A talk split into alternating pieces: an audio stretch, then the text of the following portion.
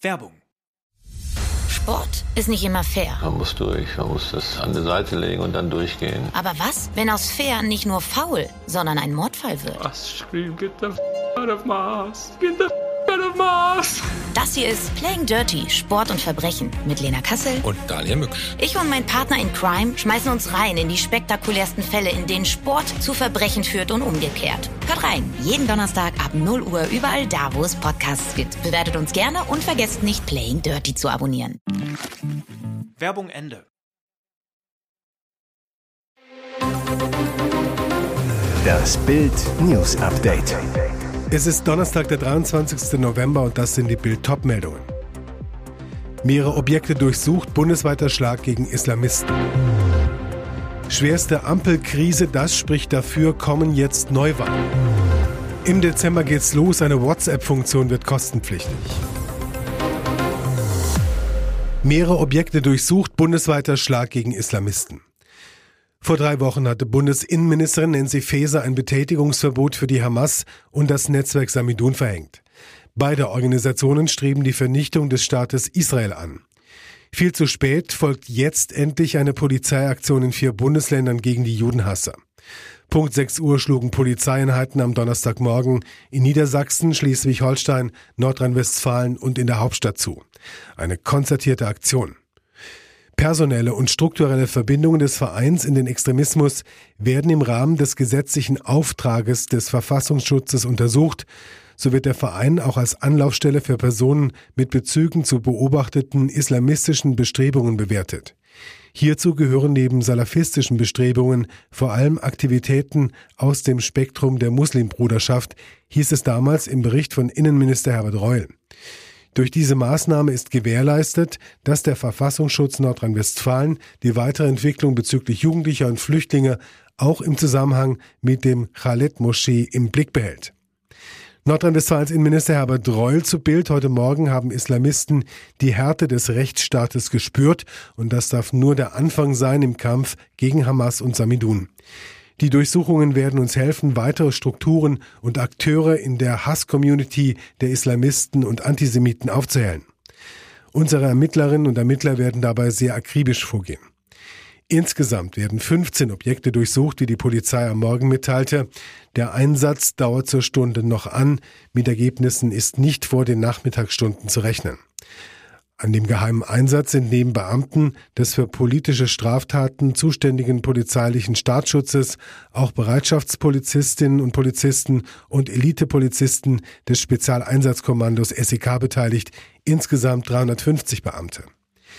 Die Berliner Polizeisprecherin Anja Dirschke bestätigte den Einsatz auf Anfrage. Es geht dabei um ein Amtshilfeersuchen des Bundesinnenministeriums. Ziel der Razzia ist, Unterlagen, Festplatten und andere Beweismittel sicherzustellen, die bei der Aufklärung des radikalen Netzwerkes hilfreich sein könnte. Ein Ermittler seit dem Verbot ist zu viel Zeit vergangen, sodass wahrscheinlich nicht mit zielführenden Erkenntnissen zu rechnen ist. Profis, so der Beamte, hätten erst die Razzien durchführen lassen und dann das Verbot verkündet. Ein Versagen der Politik. So hätten die Extremisten genügend Zeit gehabt, belastendes Material verschwinden zu lassen. Die Gefahr für die eingesetzten Kollegen im Kampf gegen den Terror sei dennoch hoch und das Überraschungsmoment sei dahin. Schwerste Ampelkrise, das spricht dafür, kommen jetzt Neuwahlen. Es ist das größte Haushaltsdesaster, das eine Bundesregierung in der deutschen Geschichte zu verantworten hat, zerbricht die Ampelkoalition am Finanzknall. Der Bildcheck, was spricht aus Sicht der Ampeloberen dafür und was dagegen? Olaf Scholz, dafür gar nichts, er will und muss Neuwahlen jetzt verhindern. Dagegen der Kanzler steht mit seiner Partei beim mickrigen 16,5 Prozent. Würde seine Regierung jetzt platzen, stünde Scholz nach nur zwei Jahren im Kanzleramt als komplett gescheitert da. Deshalb versucht er alles, um seine zankende Ampelkoalition irgendwie zusammenzuhalten. Scholz Strategie, er kümmert sich persönlich darum, die Scherben des Schuldengaus einzusammeln. Finanzminister Christian Lindner und Wirtschaftsminister Robert Habeck ruft er beinahe im Stundentakt zusammen. Scholz versucht abzuklopfen, welchen Weg aus der Misere seine Koalitionspartner mitgehen. Problem? Eine Lösung steht bislang nicht und der Kanzler flüchtet sich in sein berüchtigtes Schweigen. Ein wichtiger Minister.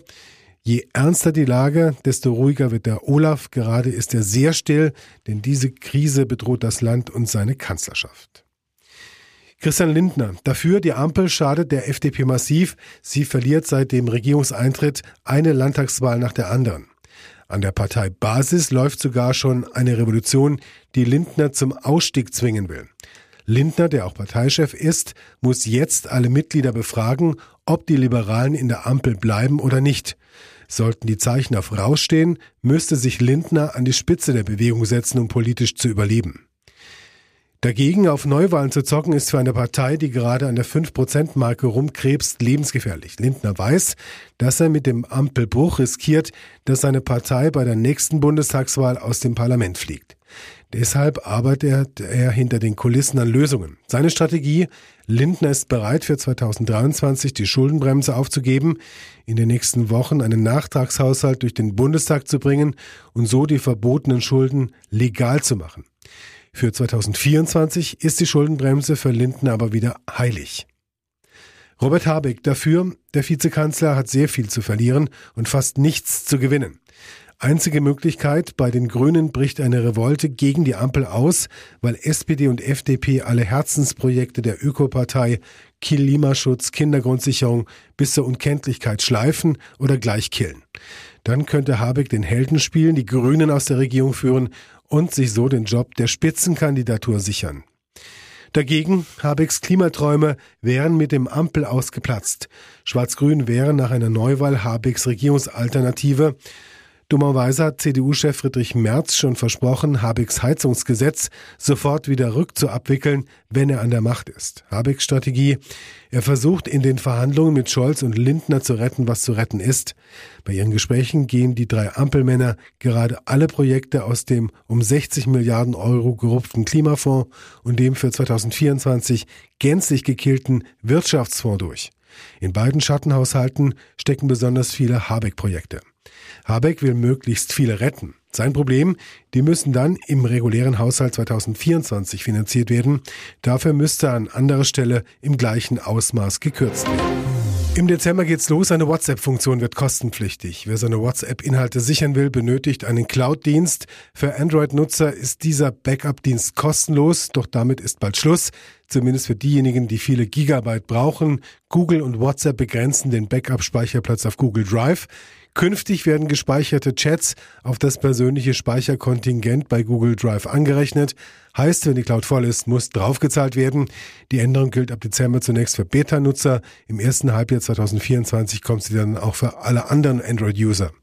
Ist die Cloud bei der Chatsicherung künftig voll, gibt es zwei Optionen. Entweder man kann alte Daten löschen oder man bucht extra Speicherplatz bei Google. Kostenlos bleiben bei Google Drive die ersten 15 Gigabyte. Wer mit seinem Konto allerdings auch Gmail, Google Fotos oder Google Drive nutzt, schöpft diese 15 Gigabyte schneller aus um weitere 100 Gigabyte freizuschalten, zahlen Nutzer 1,99 Euro pro Monat. Allerdings, wer jährlich zahlt, erhält einen kleinen Mengenrabatt. Laut Mitteilung werden Android-Nutzer 30 Tage vor der Änderung in WhatsApp gewarnt. Die Nachricht wird unter Einstellungen, Chats und Chat-Backup angezeigt. Und jetzt weitere wichtige Meldungen des Tages vom Bild Newsdesk.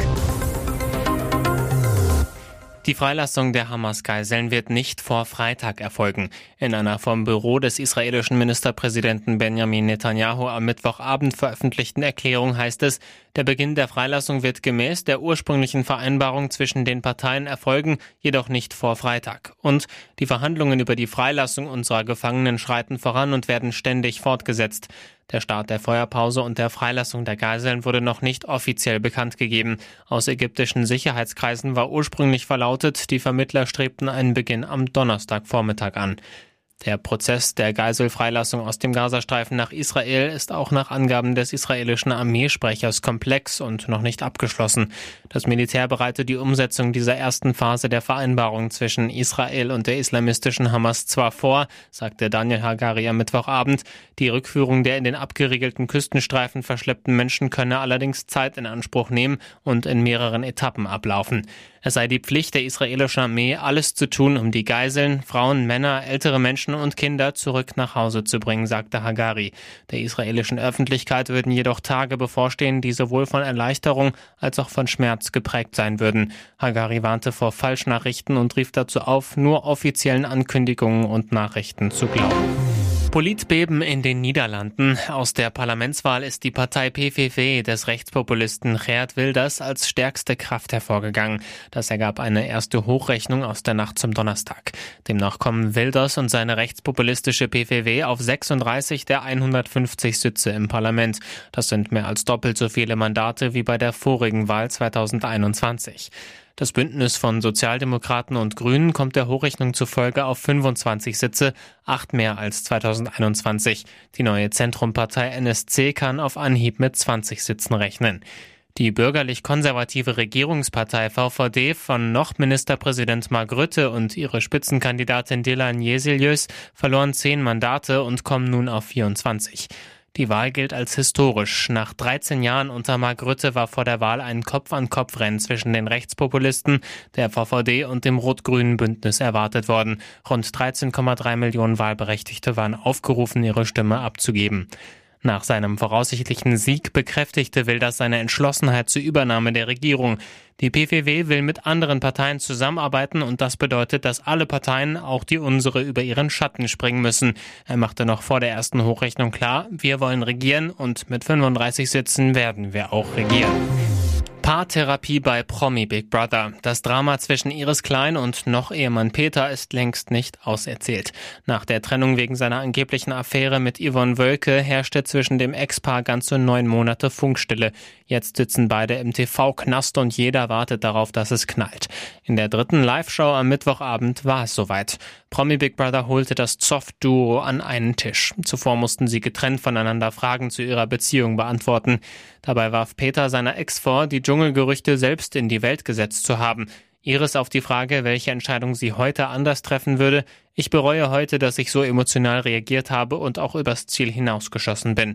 Als betrogene Ehefrau sei sie rachsüchtig gewesen. Das klang fast schon versöhnlich. Iris über ihr Gefühlschaos damals.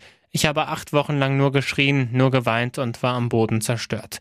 Auch Peter schlug hier und da leise Töne an, sprach von schönen Momenten, in denen er Iris als schöne Frau empfand. Aber das Bild hat sich letztendlich gewandelt. Eine Rückkehr zur Ex schloss er kategorisch aus, wünscht sich aber trotzdem eine Versöhnung. Keiner solle mehr die Straßenseite wechseln, wenn er den anderen sieht. Alles über die Aussprache gibt's zum Nachlesen auf Bild.de.